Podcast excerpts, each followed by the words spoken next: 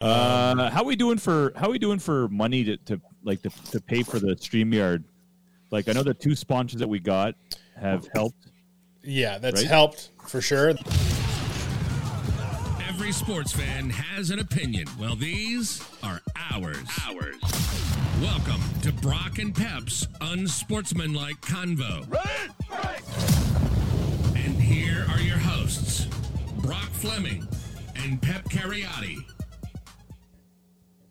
Good evening, ladies and gentlemen.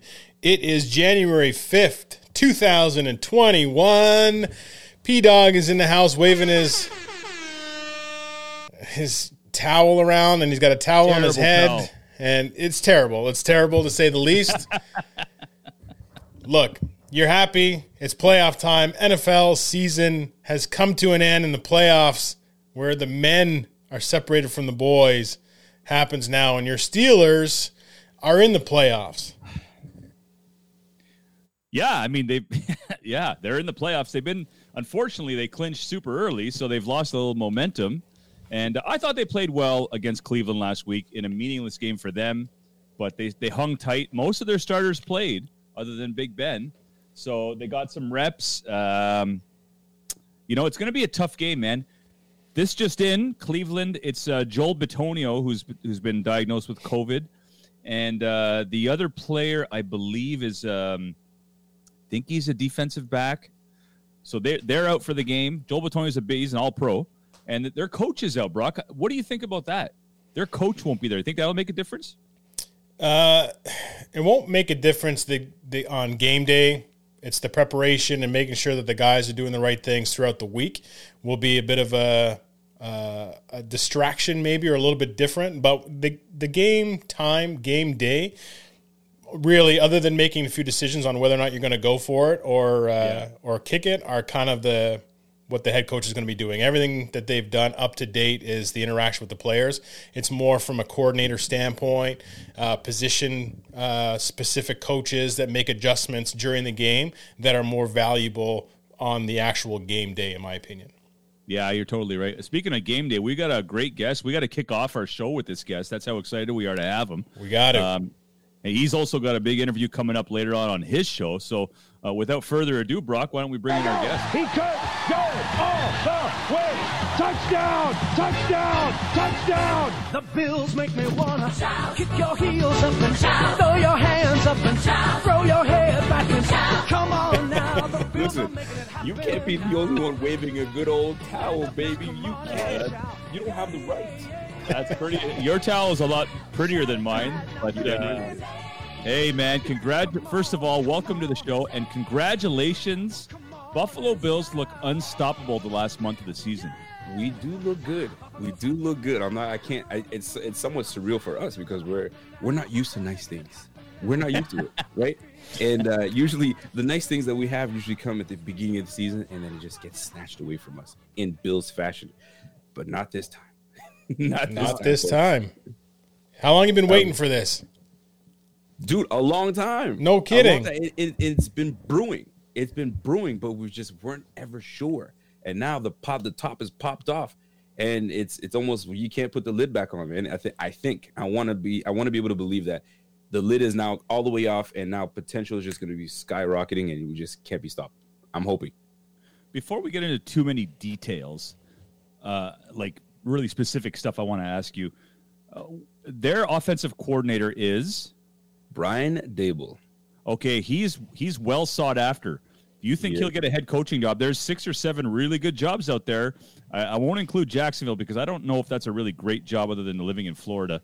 But uh, there, there, there's some good jobs out there with teams that are just sort of you know hovering on the cusp of playoffs and not playoffs. You think he gets a job? You know what though? Honestly, it'd be it'd be I would be shocked if he doesn't get a job. I mean, if you've seen what he's done, his track record hasn't been great, right? Uh, when it comes offensively, uh, but he's worked on his craft, and he's he's a descendant of Bill Belichick and uh, and Saban. He's learned a lot along the way, and uh, he's had three years to really work with one quarterback, one system, and he's he's he's found a way, and the players absolutely love him. They don't want him to leave, but he's gonna get a job. Now, where he goes is another, is is the real question. The Jets, I cannot see him going to the Jets. I just can't. They they're they're still a mess.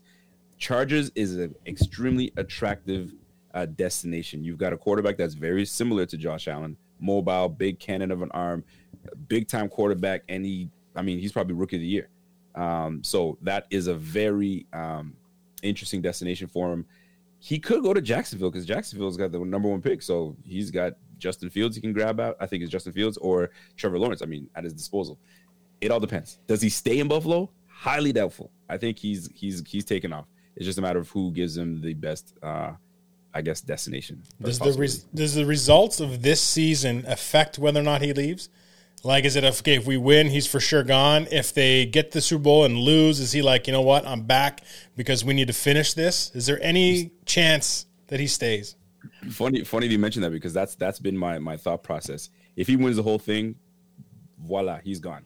Uh, but if they lose in a fashion where you're like, oh, I can't just leave like this, uh, I'm gonna I'm gonna come back. But I don't. Th- I think the writing is probably going to be on the wall. He's going to be sought after. They're going to give him everything they can because they've seen what he's done with Josh Allen. I think that's the biggest thing because Josh Allen was considered. Oh, that guy's just a, he's raw. He's a bum. He's a bust. What are you guys doing? And then he went. He made Josh Allen from potential bust to Pro Bowl contender for MVP.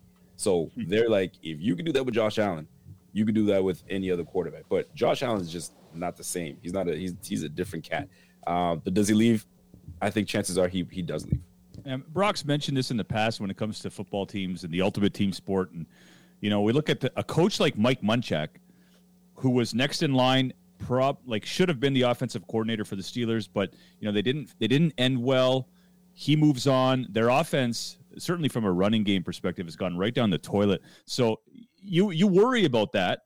You know the bond that Allen has with the with the, his his offensive coordinator now. Right. That's that's definitely something to keep on the radar because in this day and age of free agency, it's hard to keep the band together for longer than a couple of years. So you want to milk this for as long as you can. I mean, then then you got the Patriots for 20 years. Uh-huh. But it, it, I think this is a I think this is actually something to look for look to uh, certainly analyze as the uh, as the off season approaches for the Bills. You you will you will have to because let's let's not forget Josh Allen is still in his rookie deal. Um, this is the window we've got this year and maybe next year, and uh, picking up a player option. Uh, who knows? But then once these players start getting pay- paid, the band has to break up because you can't just keep everybody together. So you've got a year, another potentially another year window to make this happen. So does he come back for one more year and then um, go for a coaching opportunity?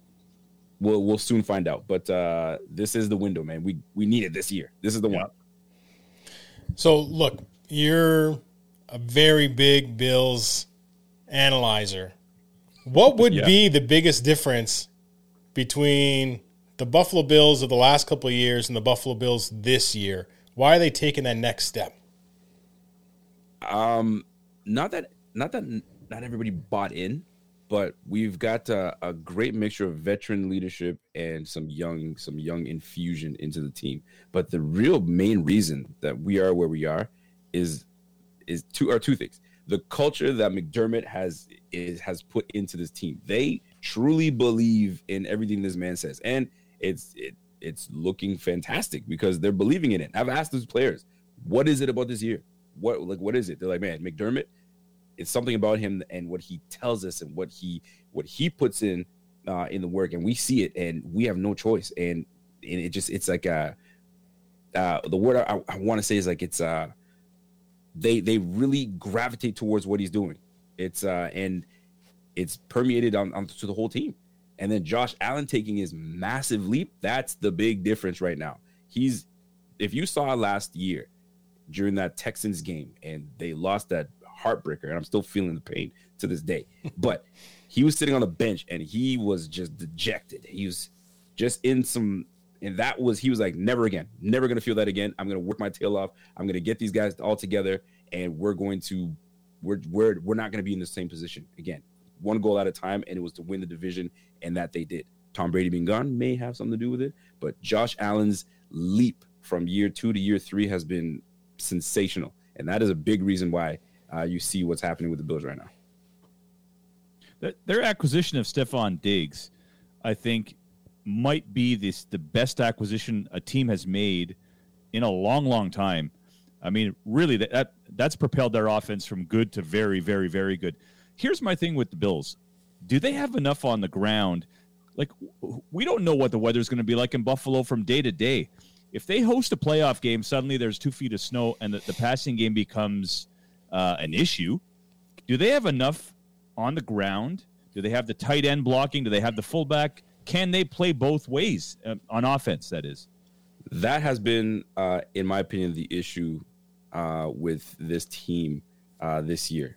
Um, and the I want I don't want to say the lack of talent at the running back position because it's not a lack of talent. It just hasn't gelled the way that I feel like I felt that we should have. I mean, let's let's talk about it. Devin Singletary had uh, wait what less than 12 games. I think he played 12 games last year. He had 775 yards rushing, sharing the load with Frank Gore. Frank Gore had almost 600 yards. So I'm thinking, okay, Frank Gore's gone. This rookie had seven, almost 780 yards rushing. He's going to take the next step forward. And on top of that, we brought in Zach Moss. Oh, this should be no brainer. It just hasn't gelled. Now, the addition of Stefon Diggs has made the the run game ah, second fiddle. I don't really need to run the ball because I can just dart you guys all over the field. And the lack of run ability, um, we've substituted it with short attack, slant here, receiver screen there, uh, a little dig route here. So if the in the, in the old line has not been hundred percent, we were without Jon Feliciano for the longest time. Then Mitch Morse was out for a little bit. It's been shuffling of the line uh, all year round. Only now have we been healthy. We'll potentially start to see some things happen. Um, but am I worried about the run game if, if it snows? No, because we brought a guy like Zach Moss in for these very reasons. So we'll find out. We haven't had that issue, but we'll find out. I have a question for Brock then. Brock, w- what makes a team a good running team? What, like the Chiefs, for example. That must be very hard to put to piece together an offensive line that can do both really well.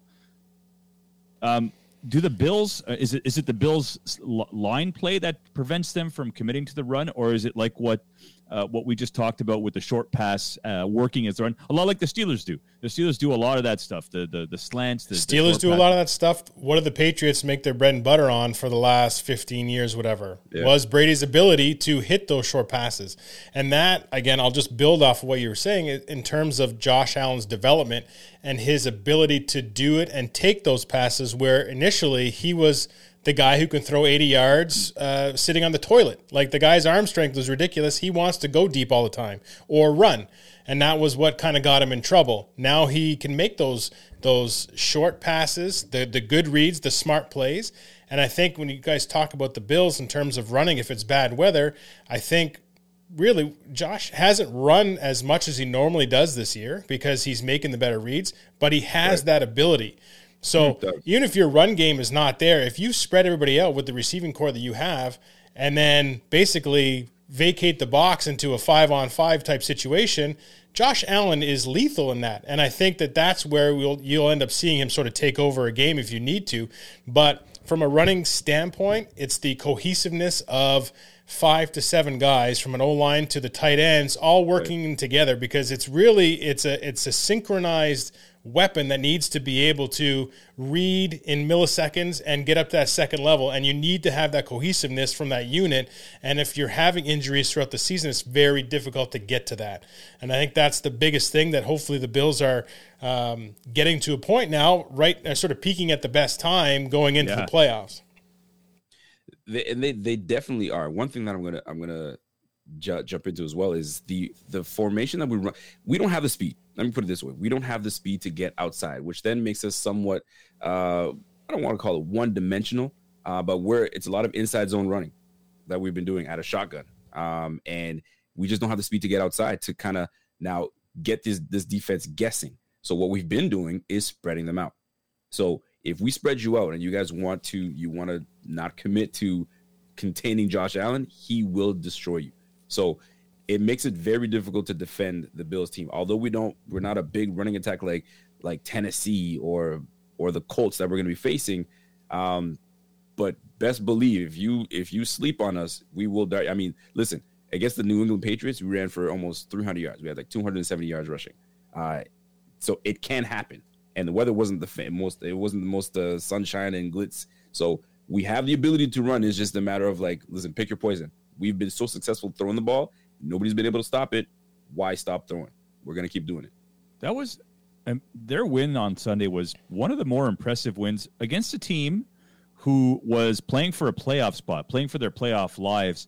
To light Right. up 56 on the board, I mean they their their last four weeks have been really impressive, but this is the week where I really opened my eyes to like, oh no, these guys are going to be a problem uh, for the entire AFC. Speaking of problem, they play the Colts this weekend. Right. Um, the Colts bring a strong defensive front, a really strong offensive line, and like you mentioned, a, a hell of a run game. Yeah. What are the keys for the Bills to win this game? Before we talk about the keys for the Colts, uh, which you may you may, may not have any. We uh the, first of all, before I get into that, did you see the big smile I had on my face when we when you talked about the Dolphins? We spanked the Dolphins. Oh my god! I still have to laugh at that. I'm sorry for Dolphins fans who are watching. 56 points on the number one defense. My fault. Let me, let me bring it back. I apologize. Uh, No, no, it's all good. I, their uniforms are the worst in the NFL. I'm listen, I, listen, I have a few Dolphins friends, and uh, and some of them actually are in are in, in the Facebook group uh, that we're in right now, and they're listening to this, so I had to laugh it off. But anyway, when it comes to the Colts, um, man, I, I'm I'm afraid of Jonathan Taylor as much as I'm afraid of uh, of Henry, right? But the last time we played the Tennessee Titans, and I'm only bringing this up for a reason, we played the Tennessee Titans, and we had him at 59 yards, 59 yards rushing. So when we want to commit to stopping the run, we can and we have. Every big time running back that we've faced this year, they haven't they haven't succeeded like they have in the past. Now, when it comes to the Colts, how do we win this game? Put up points early. So it takes away Jonathan Taylor from running the rock, and we force noodle arm Philip Rivers to give us the game, right? He, you know he doesn't do well in the playoffs. It's it's it's it's it's fact. So at the end of the day, this is what it comes down to: light the boards up against the Colts, make them one dimensional where they have to throw the ball, and Trey White will lock things down. And Matt Milano will be all over you guys, and Jerry Hughes and all our guys are just let pin the ears back and let the dogs go. That's how it's gonna happen. We got a comment from uh, Chris Couture. And now he doesn't come up as that, but uh, he Right. made a, a pretty good point. Let's not forget that Josh Allen played his college games, his college career in Wyoming, which is you know a, a- place that's notorious for snow and high winds and stuff. So he's going to be used to playing in in inclement weather, and Buffalo being no different than that. So hopefully, you know, he does have some experience in that when he brings it to the playoffs. And, I, and I'll add to that because a lot of people were were wondering um, what the how the Bills were going to perform when we went up to play in Denver, and with the high altitudes and all of that nonsense. Uh, guess what? Wyoming has higher altitude than in Denver, and you saw what we did to Denver. We lit the boards up with 48 points, and was a 50 burger or something of that nature. I can't remember. We just lighting everybody up. But the point of the matter is this: Josh Allen, forget about like the the, the inclement weather. This guy is just dialed in. It doesn't matter because the the the uh, I guess the the narrative was he's not accurate. He's trash. He's not accurate. Fifty percent coming, fifty-two percent coming out, or fifty-six percent coming out of uh, Wyoming, and then comes into the NFL throwing for just not accurate. Then moves his accuracy up. He's throwing for almost seventy percent completion percentage for crying out loud. It wasn't the fact that he he just didn't have the talent. Now that you put the talent around him, he's going to excel. Uh, so uh, I feel sorry. I feel sorry for the guys that, that are trying to face a Josh Allen that is so dialed in um, that it just seems de- it seems like destiny is is on our side, and we might be able to take this whole thing, man. I don't know. We'll see. Rock, you want Do to you read have- the next comment that just came up? Well, I threw it up there on the screen. It's uh, I'm assuming it's uh, well, bring it it's from a Dolphins fan. Please stop bashing my poor Dolphins. Never, never. We're gonna whoop the Dolphins. Listen, the Josh Allen is the Dolphins' daddy. Do you not understand? That's Marco He's the- Ramosi, He- FYI. call call him daddy. That's it, Dolphins fans. Y'all gonna have to deal with this for another ten years. I'm sorry. And Tua, Tua, Tua is a Tonga by what's his last name? Tunga Vailoa. You mean turn the ball over? Tua turned the ball over. Listen, guys, I'm sorry, man. You guys might have to, you might have to be looking for a quarterback in the draft. I'm not sure. We'll see. We'll see. You know, it's it's uh, you joke, but some, had somebody on our on our UC page brought that up and not convinced that Tua or Kyler Murray, for that matter, are uh, are going to be uh, long term solutions for their clubs. Just the way they play, they play hard, but they put themselves at risk just by the way they play. So those are interesting. Brock, Jonathan Taylor, that's your boy. You mentioned when he got drafted by the Colts, you were like, "That's a nice pick," if I'm not mistaken. Yeah, I mean, it really was a nice pick. And from his standpoint, I think he's super elated with the team he went to because, from a run blocking standpoint, the Colts' offensive line is right up there with the top three. And they're nasty. That's exactly nasty. it. So, from a running back standpoint, hell yeah, I'm happy to go to Indianapolis. I'm happy to go to a place that's in a dome. I'm happy to go to uh, a place where I have five, six really with their rotation monsters in front of me who are mean sons of bitches that, that are going to plow the way for me. So yeah, I knew. I mean, we didn't get the chance to see him very much because he was in the West Coast in college, but um, I knew he was going to come in and, and really compete and and bring something to their run game. And the the O line was already set up for it. They just needed a guy who had that kind of explosiveness.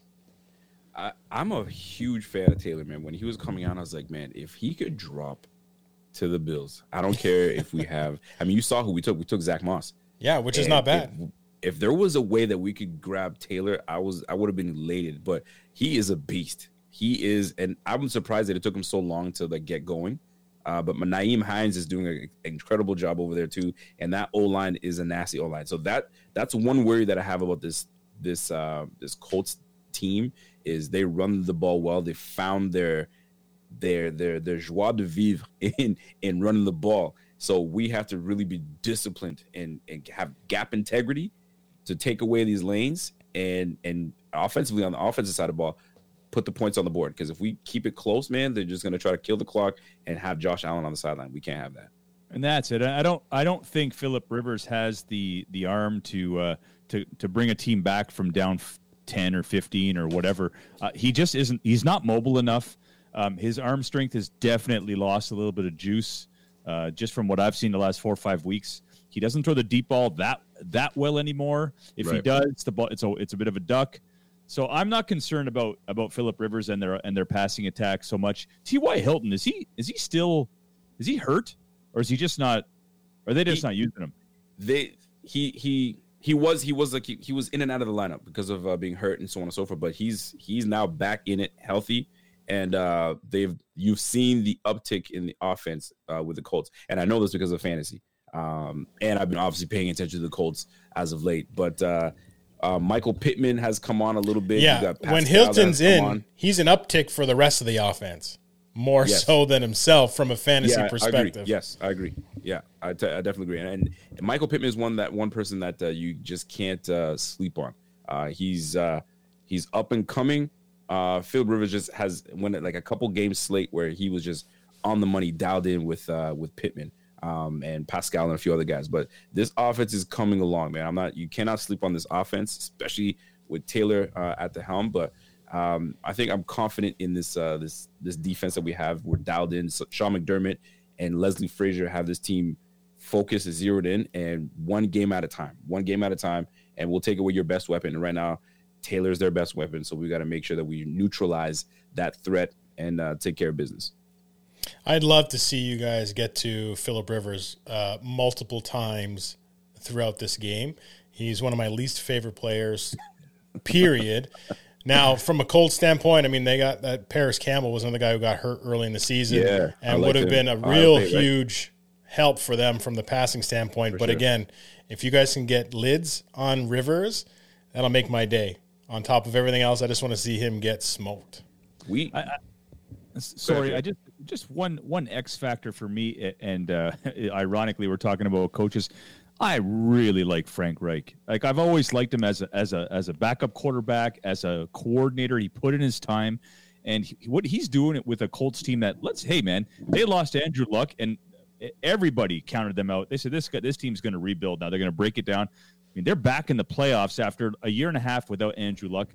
Pretty remarkable stuff. I mean, Jacoby Brissett, they ran with him last year. A couple of other Brian Hoyer for a couple of games. What he what he's doing at the quarterback position with his with his quarterbacks, uh, I think can't can't be understated. I mean, it's it's it's great stuff what he's been doing, and uh, he he might be an X factor. I think he'll have his team ramped up. That AFC South man, those guys, other than Jacksonville, which is still a, a, tough team. Doug Marrone's teams are for sure. tough. Yep. They beat those guys know how to win, and they know how to win on the road. So I'm not trying to like uh, you know uh, burst your bubble or anything. I, what I'm just suggesting is that this Colts team, they're hardened. They got a hardened coach. Hey, greatest comeback in Buffalo Bills history, baby. Frank Reich. You I mean, like he knows, Right. Bill- he knows the stadium. He knows the atmosphere. I mean, he is legit an X factor in this thing. Uh, is I mean, listen, the Colts. The Colts are a good team. They're a well coached team. Uh, I might have to pump the brakes just a, t- a little bit uh, because I think they would have had this, in my opinion, the same success with Jacoby Brissett. I was actually disappointed that they brought in Philip Rivers over Jacoby Brissett, um, and I really felt that that was that was like it was unnecessary. But they wanted a veteran guy um, to lead the troops, and maybe he brings something, an element that Jacoby doesn't. But Jacoby wasn't bad. I think he could have done. He would have had the same success um, that Philip Rivers had. But you know what? Um, Philip Rivers is there. I'd, I, I'm pleased to face Philip Rivers in the first round. I'd rather face him than face.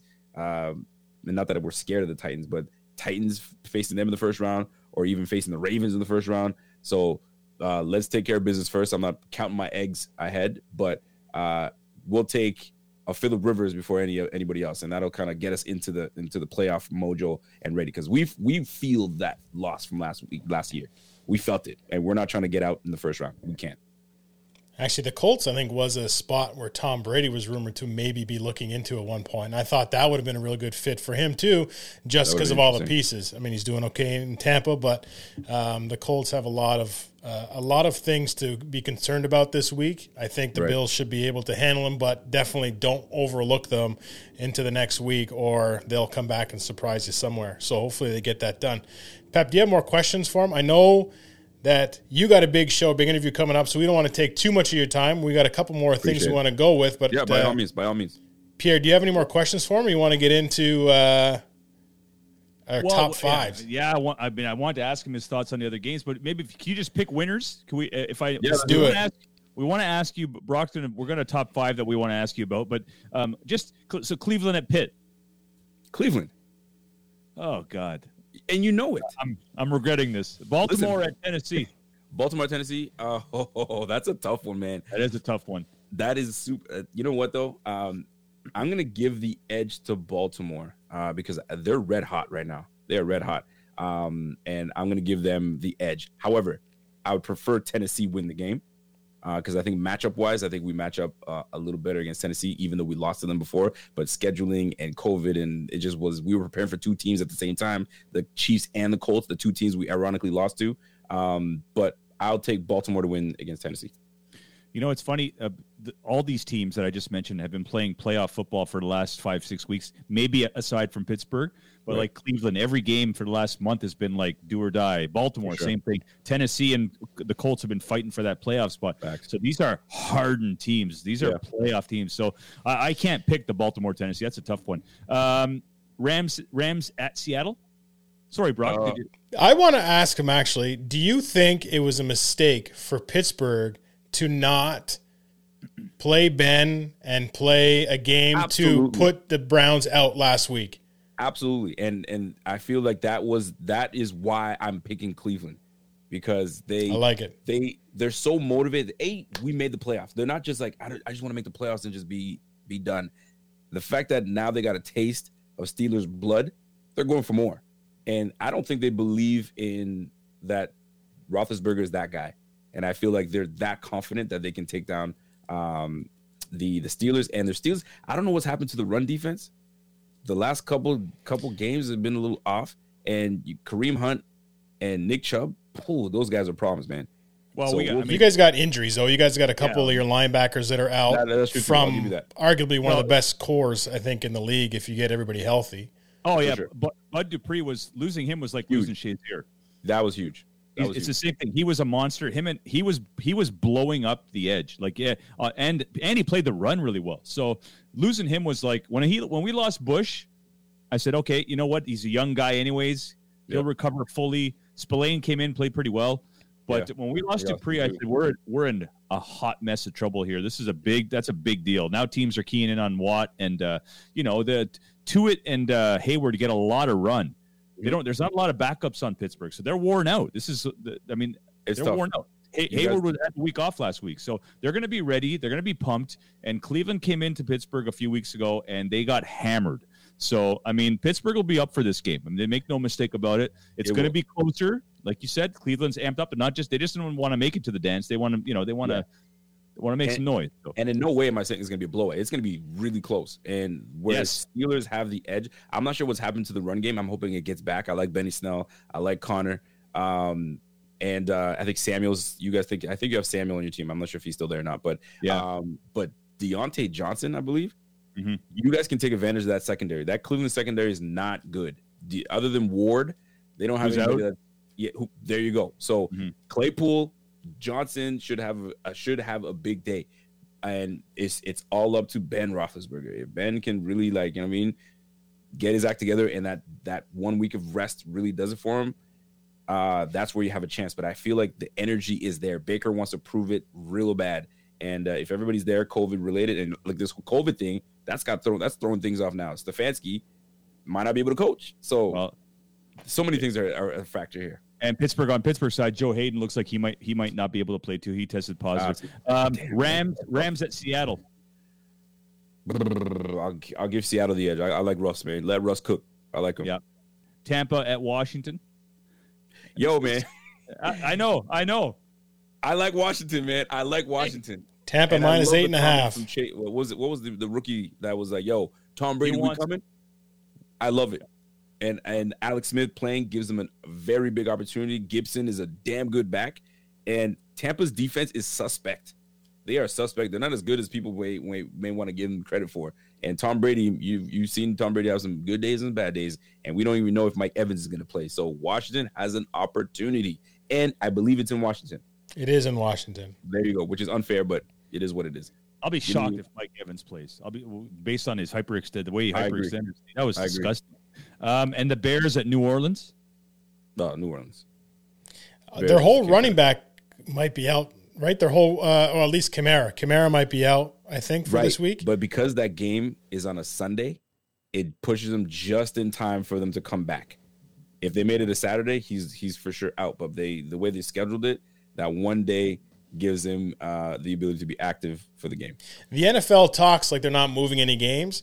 Do I you know. think they will if it, if push comes to shove and like a an Aaron Rodgers is out or like a Pat Mahomes or something like that? You think they're pushing those games? They say they don't want to, and they say they won't. So if you are if you get sick or you get caught with the COVID or false negative or whatever the case is, they say they're not moving, they're not budging. So it is what it is. So you better Yeah. bubble everybody up and keep them separated. The Big Ten said he needed six games to get in the championship, and they said that if you don't have six games, you can't get in the finals. And well, Ohio State's in the championship game with the five uh, five Watch game out. season. So you Watch know, uh, when there's mu- dollars and cents and stuff like that involved, people's minds change pretty darn quick.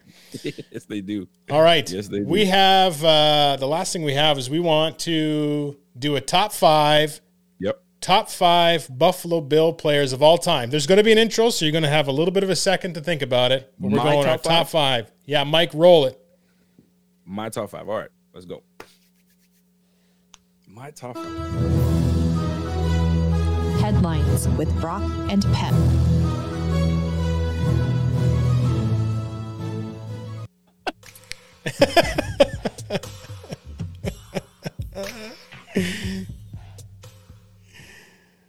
Yes, guy.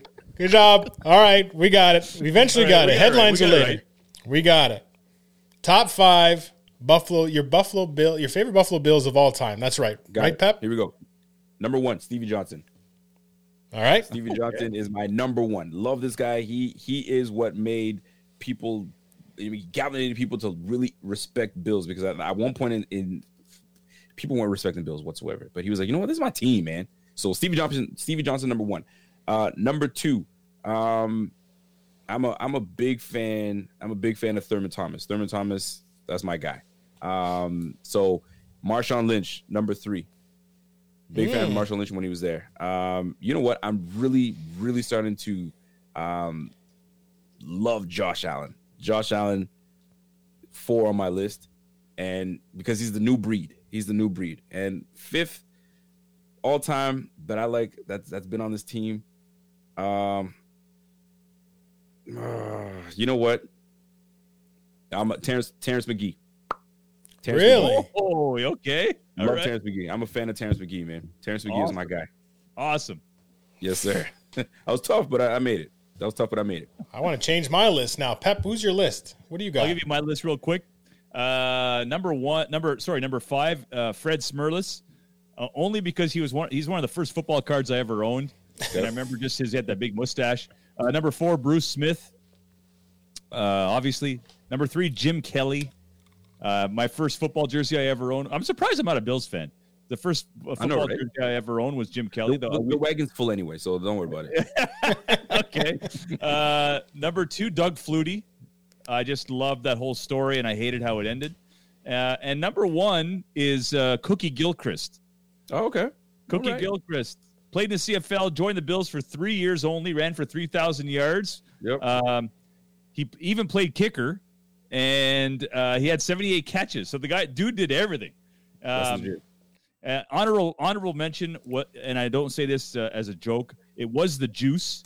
Uh, I I loved him on uh, MB, uh, NFL on NBC as an analyst with uh, Yeah. Will McDonough and, and Bob Costas, and then all uh, you know everything went to hell. But uh, Put aside the the controversy of OJ Simpson uh, with the non-football uh, situations, right?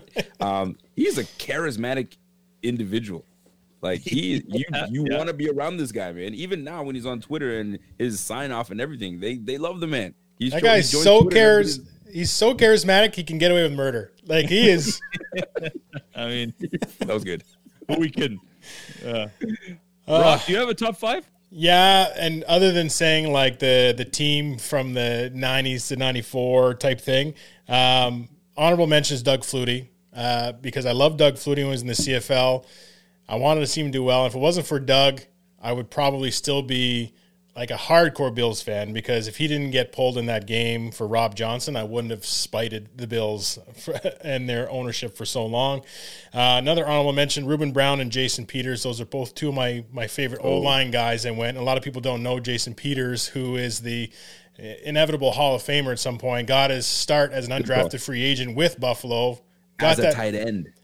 Well, he got the right tackle thing, then flipped over to the left tackle. But that's what they, they started seeing him what he could do from an athletic standpoint. But then he Yep. finally got the job as a right tackle, moved in there, and then had a couple Pro Bowl seasons. So uh, I like them. But then uh, I would go. My top five are uh, Pete Metzelaars, the tight end for uh, number five. Hey, He was huge. Uh, Bruce Smith, number four. Number three was Thurman Thomas. Number two was Andre Reed. And number one was Jim Kelly. Those are my guys. I was an offensive guy. Uh, but Brock, can we get you back? yeah, man, hey, look, I am not. if there is anything that I am on from an NFL standpoint, other than my Florida Gator players as they spread throughout the league, kind of thing, um, you know, the the Bills still always have a soft spot. I'm still very bitter about that whole scenario, but Come home. I have. Come home. It's time. It's time. it might be. It might be. It's it's Coming a beautiful thing to see. I'm coming home. All right, man. We've taken plenty of your time. You only got a, like about 20, 25 minutes until your show starts and your interview Right. starts. So we're going to make Don't- sure that we're off my at eight. Krista, she has a comment. Oh, what do we got? My girl Krista's got a comment. Uh, is this Krista? Mike's going to have to tell me who's what because we don't have the names that show up when we do this on our. I Uh, gotcha. But Oh, Krista Blanco. Yeah, yeah, yeah. Oh, is it Krista? yeah. Yep. Must All That's- hey, that's Bruce that's Smith, my girl. seventy-eight. Obviously, All right. she's She's a big, huge Bills fan. Her and her pops. Yeah. Yep, yep, yep. I know I know Krista well. yeah. Hey, her yeah. Her father used to coach us. Her mom was my basketball coach in college. No kidding. uh, Okay, in high you guys know school and well. whatever. Yeah, yeah, Yeah. It's uh, yeah, yeah. They're a, a well, a well Our kids- our versed kids are in the Bills same class, so, family. uh, and uh, we see each other. That's cool. I like that. Although she married a Rams fan, so there's I know, some we gotta change discrepancy. Mm-hmm. there in that household, which is uh, a little bit tougher. But Rico, you have a show.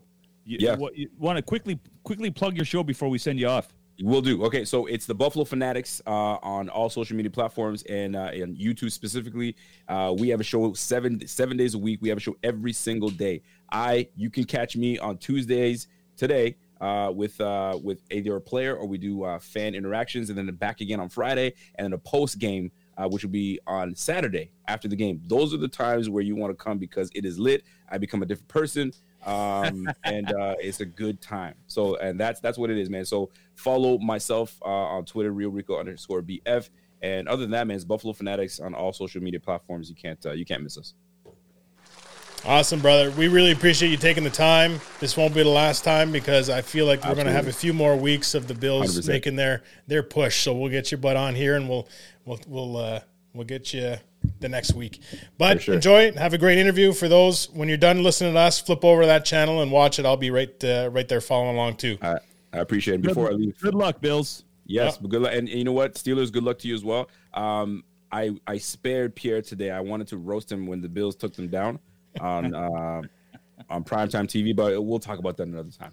We'll Yeah, talk about well- that another time. We got plenty of time for that. Oh, there'll right, be a guys. rematch, my friend. There'll be a rematch. Uh, okay, then we'll wait for that. We'll wait for it. All right, guys. I appreciate you guys having me on. You guys are fantastic. And one of the days, I'm going to bring you both on the Buffalo Fanatics. I, I would love for you guys to come on. Right I'm on, in. brother. You got it, man. Take All care. take care. Take care. All right, We got, we got to pay Hey. some bills too, buddy. we do got to pay some bills. You want to go first? Sure. Today's show is brought to you by Sophia Jeeves, Wealth Builder. She's the chick who knows how to make your money make money. Fellas, get the girl, drive the car you've always wanted. Ladies, be the superstar you deserve to be. Buy the clothes you want to buy and rock that boardroom. Talk to the queen of finance herself by calling 613 818 1723 and do it today. Beauty. Uh, for anybody out there who's looking to be a sponsor or interested, just hit us up and we can uh, work some out with you guys. We got some spots moving forward. All right. Um, so action packed with him. We wanted to get as much stuff as we could in. That's uh, cool. Which was awesome. Uh, we got to make sure we wrap up because I want to see his interview and see how that goes. For sure. Um, we got uh, we got some headlines though, and uh, I think that's a cue for.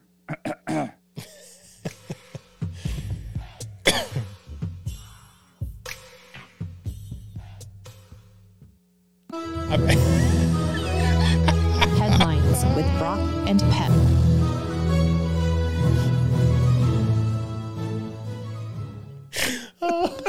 I think he did that one on purpose. I'm I sure he feel did like on he did that on purpose. To, uh, Be- Before we talk about uh, Ohio State and Alabama and then the Heisman announcement tonight, I want to say uh, rest in peace to uh, John Muckler, who passed away today. 86, yeah.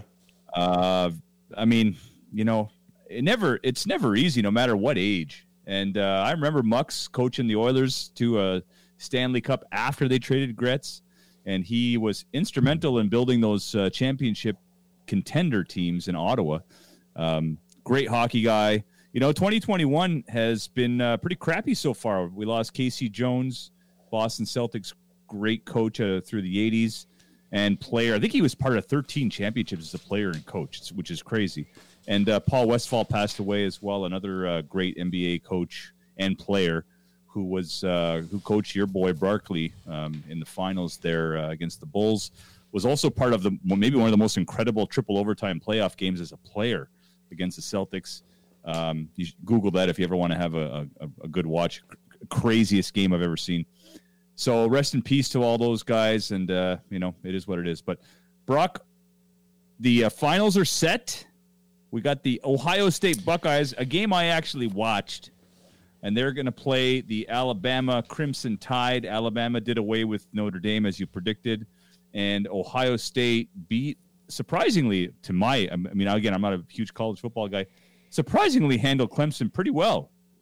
Uh, they handled him extremely well. Um, they ran the ball extremely well. Justin Fields played extremely well. Uh, you know, I put money on the game. I, I parlayed it with the Bama. Bama covered, no problem. I teased it down, but I teased Clemson down to like 0.5. Why I didn't just take Ohio State plus the points because I knew it was going to be closer. But the problem was, is I really, I overlooked the fact that Ohio State has such a chip on their shoulder moving forward with this game against Clemson. They have the video up in their locker room that's 24 7 showing the score from last year's playoff game that they had lost some, they had missed some opportunities down the red zone. They got field goals instead of touchdowns, this and that. Didn't play overly well, uh, ended up losing. but then also the fact that Dabo Swinney, their head coach, is is kind of downplaying their program in terms of they should be ranked 11th. And there should be nobody in the top 10 who doesn't play at least six games or doesn't play a full slate, which, to his defense, I kind of agree. However, you have a team that is as skilled and deep as Ohio State to give them more bulletin board material and to kind of fire them up. Yep. University, like these are kids. Kids are very emotional. There is no professional uh, understanding that you know I'm going to do X, Y, and Z when I'm out there, and you know I, this is a guy that I played with last year because I was traded, and this kind of like camaraderie. In university, it's all about your school, and it's like, hey, it's us versus everybody. So when you give them that kind of fuel in a game, I'm not surprised whatsoever. Am I surprised of how much they won by? Yes. Am I surprised that um, how Justin Fields threw the ball in the second half after getting his ribs, you know, knocked in or whatever it is by uh, Skalski? Yes. Um, you know, all these things I was surprised about, but ultimately I'm not shocked that Ohio State won. How's it going to fare for the next week? I don't know. Will they bring that chip against Alabama? I don't know. That being said, too, uh, I believe it's on the cusp that this actual national championship game is going to be pushed for a week because of COVID in the Ohio State uh, team. I don't know if Bama's affected or not, but um, it looks like it's going to be pushed another week. So um, a, a lot can change from there. Actually, this benefits Bama even more so because they're probably they're arguably their number one receiver. Um, Waddle, I guess is how you pronounce it, uh, who broke his ankle early in the season, who's been out all season, was slated to come back for the national championship game. He's finally back, but now we're adding him to Metchie, who's a kid from Ottawa, and then their Heisman front runner right now in, in uh, DeVonta Smith. From a receiving standpoint, like Ohio State's not going to be able to keep up with those receivers, that's for sure. But I think Ohio State can really can really run the ball, and if Fields is healthy, which is good for Ohio State for an extra week, then you never know. Anything can happen in these games. Um, and Ohio State looked really good.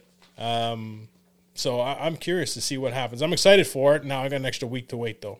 Yeah, I'm with you there. I think I think uh, watching Ohio State and hearing that story, you know, uh, they they played, they laid it all out on the line. Can they duplicate that?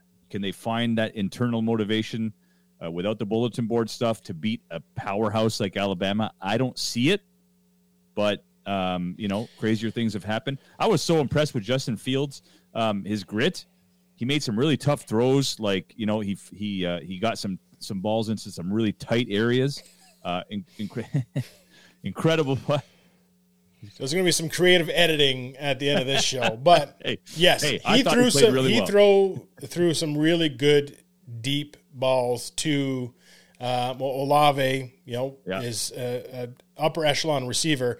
The thing is, Alabama's secondary is much better than Clemson's. Well, Pat So- Surtain is might be the best. Right. uh, He's not going to get the- beat like that. Saban will not have that. Saban will also not feed into the bulletin board material as Dabo did. Like Saban is a very, very intelligent man who knows how to play the game and knows how to get his team up without giving the other team anything and still showing them respect and whatever. So, uh, you know, Bama is just with Saban at the helm is is just a whatever. I'm going to say rolling whatever, but then I get Yeah. comments from Couture of roll tide. I get it, roll tide, but Well, listen. they're they're rolling. They're good. Okay, well, in in like uh, a minute or less, who's going to win the Heisman tonight? You know what? I have so actually I put money on Trevor Lawrence to win because he was like a five to one. I think DeVonta Smith is the the head, but I think Lawrence gets it because the Heisman voters the vote closed on December twenty fourth. Right before that happened, it was the Clemson smoking Notre Dame with Trevor Lawrence back, who had a very good game. The other one was Alabama Florida, which again was a back and forth game. I think Trask actually looked really good in that game, considering he has no run game support like they do in Alabama. You know, DeVonta Smith had a pretty good game, but Najee Harris is the one who stood out in that sense. And then Yeah. he probably overshadowed Mac Jones and DeVonta Smith. So, from a, uh, the fact that they just closed the voting at that point, I think that Lawrence might take it in, in this one. Now, I think Heisman should be done after the season, in which case, after last week, I mean, Trask and Lawrence fall down to three and four, and you would have Smith probably at number one and Jones at two. But because of the 24th, I think Lawrence has a chance. You heard it here. I I have no say in this. I did, I only watched the last couple of weeks. Uh, from what I saw, though, um, I mean, Smith is good. Smith is Smith is a game changer kind of player. So if he's been playing like that all season, I mean, I would I would vote for him out of those guys. I didn't see enough of Trask. Mac Jones is blessed with a good running game and great O line. Well, that's the same thing with Smith, right? You have Smith, who's a Heisman. You have a quarterback who's a Heisman throwing you the ball, Yeah. and you have a running attack that's a Heisman finalist running the ball. Like it has to be a factor in devo- in decision making. You'd have to, as opposed to a Trevor Lawrence, where you say, okay, they literally lost to Notre Dame without him, Yeah. and then they destroy Notre Dame the week after. Here's a little known fact too: is that the historical bias of uh, and um, I guess emphasis maybe or whatever you want to call it that Notre Dame has on the Heisman has is again a, a historically tracked thing. And if you go through like the top ten. Um, not Heisman busts, but like uh, guys who got the Heisman who really shouldn't have got the Heisman. Forty percent of them are Notre Dame fans, are Notre Dame players who got the Heisman that shouldn't have got the Heisman because they didn't have as good. But Notre Dame has such a following and such a culture that those voters and stuff like that are are, are affected by it, or influenced by it. sure. So, on the same respect, you have a Trevor Lawrence who is beating a Notre Dame. If Notre Dame still has that sort of clout or that fan stuff, then I think that voters are going to also see it because he's playing Notre Dame. So, again, just something else I think that maybe Trevor Lawrence squeaks it out this year, um, whether or not he should have. But Well, we'll see, uh, and we'll see if you're right, and we'll call. We'll talk about it on the next show. Raptors, uh, in two seconds or less, they're in big trouble, man. They're one in five now. They're and it's not a pretty one in five. They've been up double digits in most of their games, and they end up losing by double digits. Um, they could be, they could come back home, quote unquote, um, one in ten after their West Coast trip com- uh, coming up. Uh, big issues in Toronto defensively. Um, I read a great article today about how they're having a hard time in Tampa. I mean, look, uh, they they have a few fans in their building, and yesterday, for example, they were some of those fans. Taco Fall played uh, university ball around the corner, so they were they were chanting for his Central name. So this Florida. is your home crowd cheering for cheering for the the, the opposing team. Um, they're not enjoying their time in Tampa. They're actually having a hard time in it. They look fatigued. They look tired. They look like a team that's been uh, in a couple of deep playoff runs, which they actually have.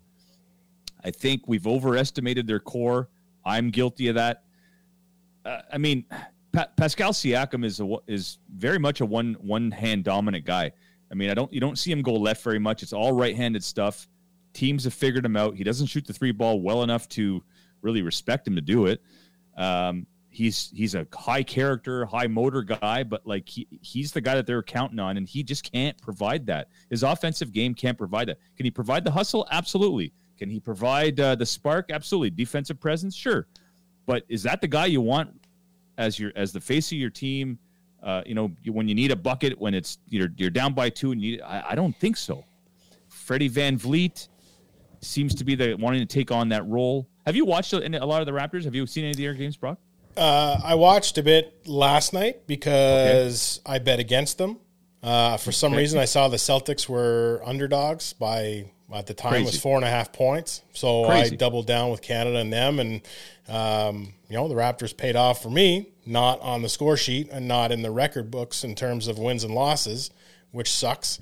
But I think like the Raptors core guys, like the real nucleus of the Raptors is being VanVleet, Lowry. Um, I guess like those two alone to me sort of create that inner core that makes everything else stick together.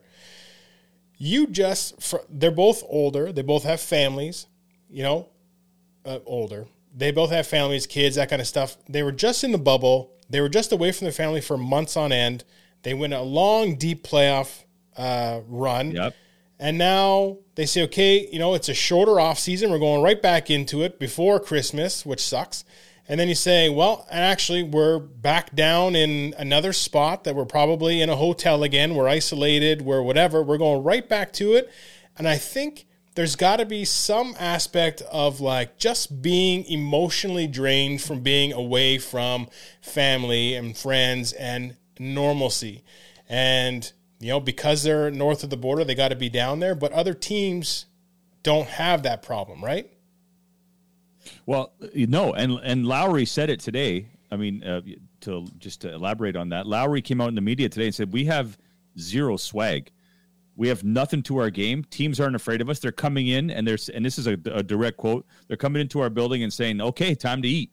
so they're t- these teams see the Raptors as a team that's tired, that's played a lot, that's played in the bubble. They've been away from home. They're away from home again. And uh, when I when I think of the Raptors nucleus, I think of uh, Van current nucleus right now because I don't see Lowry as the future. I think he's, you know, he's he's lost a bit of a. No, I'm talking right now. Well. Yeah. Right, right now, I think their nucleus is VanVleet, OG, Siakam, and Powell. I think they're they're going with that, and Lowry Wow. as part of that nucleus, uh, im- immediate nucleus. Yes, sure, but the the like thinking next year, it's those four guys that they view as their nucleus with Chris Boucher, and I mean they're giving some of these guys a, a test test run to see what they got. Terrence Davis got in some hot water in the offseason, so he's just starting to come around now. But the, I think I think I underestimated the loss of Ibaka. I think that the presence down low, the the shot blocking, the rebounding, the um, just the enforcer presence he brought. The, he's a big guy, muscle. I think they really, really missed that. They're being out rebounded like crazy. Teams are getting to the to the paint, zero zero worries, layups, driving kicks. I mean, really, teams are having an offensive field day with the Raptors, and it's unlike them. They usually play pretty good defense. So there's something going on, Brock. I don't know if it's schematic. I don't know if it's fatigue. I don't know if it's what you mentioned. I think it's, It's a a lot of stuff, and I think that when they get home, I think you're going to see a bit of a rejuvenation from some of those guys like Lowry and Powell and VanVleet of of you know being back in their homes, around their family, their kids at the game, that kind of stuff. If we get to that point where it starts to to become normal to a point again, I think you're going to see them get rejuvenated. At least that's what I would be feeling from their standpoint. Like it's got to be extremely tough to be uh, just constantly gone and, and in a bubble and not, you know, getting the same uh, uh, freedoms as some of the other players and teams of seeing family, all that kind of stuff, and and you know that that weighs on you. And I think it's just it's a matter of time they get home and they're just they gotta they got to navigate the waters right now and do their best to uh, to fight through it and win a few games so they're not completely out of it when they get home. Well, we got they got a tough stretch coming up there. They got to play at Phoenix, who's a really good team, and uh, I believe they've also have Portland on that schedule. Going up to Portland's never easy, so we'll see what happens there. World Juniors tonight, Brock, t- uh, nine thirty puck drop. I mean, I get it. I'm excited. I get it. It's late, but um, you know, it's seven thirty in Edmonton or whatever the time changes. But Yeah. Uh, that's late. I'm, I'm going to stay up. I'm excited. Team Canada, 18 titles since this tournament started in, in 39 years. Uh, twice they've gone uh, five in a row, which I didn't know. That's incredible. I was there for the last one. The last one finished in Ottawa. Yeah, and they're looking for. Uh, they're going to go back to back this year if they win tonight. So um, I'm excited. Anything um, cuts s- jump out at you with this particular team? I mean, they have 19 draft picks. That's incredible. It's incredible. 19 NHL draft picks on the squad. Anybody uh, like sort of stand out uh, in the games that you've watched? I mean, Devon Levi, the goalie, has stood out to me. Um, it stood out to me too to the point where uh, he played every game, which normally in the round robin, especially the first couple games, you got one guy starts one, maybe the next guy starts the next one, then they go back, and at least there's one game there of one of those layup games that somebody else Yeah. gets a chance to play, and he played every minute, I think, as far as I have watched, and Yep. uh, I mean, he's he's lived up to it. He's been very, very good. He's been better than advertised, I think, going into it. So he's been a real pleasure to watch. I think a point uh, zero eight two goals against or something like that, and Crazy. uh, nine fifty one save percentage. Uh, Dylan Cozens has stood out to me. He's just a guy that looks like a leader, and, and he and he's taken the reins after uh, Kirby Dach broke his wrist, um, and he's played very well. But I think the biggest thing that really surprised me, like Canada's, you know, I historically I think of Adam Foote and uh, the Prongers and the, all those kind of like size defensemen, where it's like, hey, we're bigger and we can pound you. Uh, again, another editing issue that I'll have to deal with, but uh, the Canada's defense this year is probably the best one that I've seen to date. The, the amount of uh, the way they skate and the puck movement and all that kind of stuff. I mean, that Drysdale kid on defense is phenomenal, but just the unit is and is is really fun to watch. And no wonder Levi's playing awesome. He's got a very very say. strong defensive core. I- was just gonna say he looks like a pro. Like he he's in a he's never out of position. He's big. He's uh, stable. He goes he gets in the butterfly. There's no rebounds. Uh, and but a lot of that, like you say, is the the guys up front, the guys in front of him. Kaiden Guhle is the, the the draft pick for Montreal. Has been throwing his weight around like crazy. He's awesome. Um, just wanted to. Jamie Bryan Hurd had uh, just sort of posted Billy Ranford. He wrote Billy Ranford. I'm guessing is assuming to Muckler's team that won the Stanley Cup.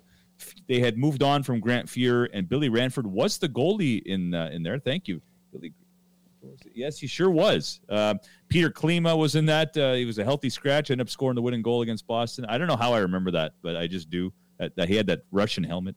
Um, Brock, oh, the we there's so man. We have so much we want. The Heisman. Trophy okay. has been awarded. Yeah, I was just gonna say. And it did go to DeVonta Smith, who becomes the first wide receiver to win the Heisman Trophy since '91, which I believe was um, uh, Michigan. Uh, Desmond Howard.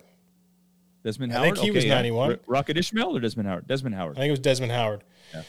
Um, but he claims it over Florida's Kyle Trask. So Kyle Trask came in, if this is in order, second, and then it was Trevor Lawrence, and then teammate Mac Jones. Uh, Smith looked good. When I saw watching Smith last week, I'm like, this kid is kind of those game changer types. So, uh, congratulations to DeVonta Smith. Um, oh, man, we we got to pick one of these topics. Uh, let's go with the NHL 56 game season, all Canadian team or all Canadian division. That likely means we're looking at every team playing each other six or seven times, or sorry, seven or eight times. You like it? Dislike it? I like it. Like to be honest, I saw the schedule, and uh, it it excites me in terms of how many times you're going to see teams play each other, and from a Canadian group and seeing just Canadian teams play, you know, we get back to maybe some some pretty good rivalries going. I I think what upsets me the most, though, is that we're going to see some Canadian teams not make the playoffs just because they're in the same division with each other. So, Well, guess mean, what? We've it- seen Canadian teams not make the playoffs when they're in diff- different divisions, and they've all not made it. So at least somebody's going to make it this year. No, oh, that's yeah, that's a good point. I really liked the chances of every Canadian team though this year. This is one year where I thought, okay, Ottawa might might make a jump if Colin White can you know take that next step in his development. Um, but no, we're not going to see that. We're going to see some teams in that division not make it. Actually, Are we though? But those teams- set up. those teams like Ottawa that are, you know, when they're undermanned or whatever, or Toronto used to be like that, they would play each other, Toronto, Ottawa, and it was always a good game because they would get up for it. And now it's it's it's basically a schedule full of those kind of games. So who knows? Maybe that plays into uh, Ottawa's favor, or whatever team has an, has the grit and kind of like a playoff style hockey every time. Well, and it, you know what? The, fact that it's only 56 games, which leads, you know, the, it's that supports your theory of every game matters. I mean, every game will matter. Like this is a big deal now. The, the 82 games, you could take a night off or two. 56 games, not so much. So I'm looking forward to seeing it. I'm excited. NFL just announced their Hall of Fame finalists for 2021. We got Peyton Manning, Reggie Wayne, Jared Allen, uh, Megatron, LeRoy Butler, who I'm surprised isn't in yet, and Charles Woodson, who I thought was in already. No, he uh, this is his first time, I think. Okay, Charles Woodson. Okay, Yeah, interesting. he was well, in Green Bay not that long ago. I guess so. Yeah, I feel like he's been out for a few years. But anyway, well, um, congratulations to those guys. Um, you know, I, I Peyton Manning, I has to be a first ballot. I mean, what? There's a few first ballots on there. Charles Woodson, Peyton Manning being two of them. Pretty remarkable stuff. Uh, I mean, I there's some head coaching jobs, Brock. I want to bring up. The looks like the Jets, the Jacksonville Jaguars, Chargers, Houston Texans, Falcons, and Lions. Uh, all are looking for head coaches. What's the best job out of those teams? Uh, the Chargers, I think. Yeah, just because of Herbert and the, the system, or Herbert, talent? the new stadium, the uniforms, the weather, the all that stuff. I think that's why Urban Meyer is out there interviewing for it. I think too. So, um, yeah, that's a fairly good place to be. you know, we we're we're running out of time. I was going to talk Jays. We'll bring that up. They offered Springer five years under 150. He wants more than 150. Yes, We'll I'll be talk about that on the disappointed if they show. don't get him. Continue. Yeah. We'll we'll talk about the Blue Jays more with with Mike. Actually, we'll get Mike on and have him join us in the the blue the uh, Blue Jays talk. Um, I that's it. That's all I got, Brock. Unless you want, you got anything more you want to add to this beautiful show?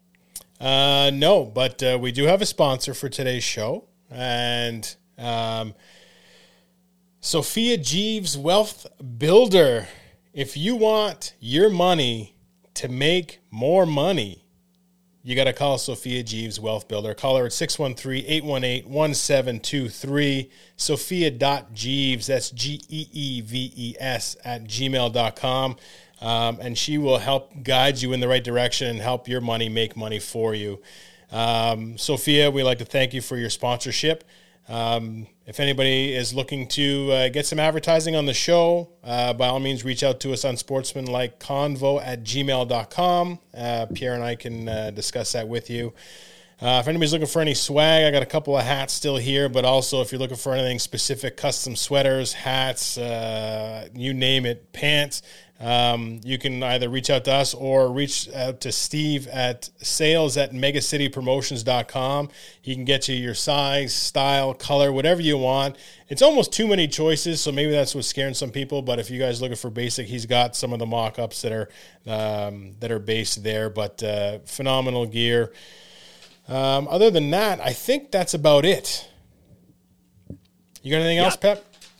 That's it, man. It's the best foot, best weekend of football coming up.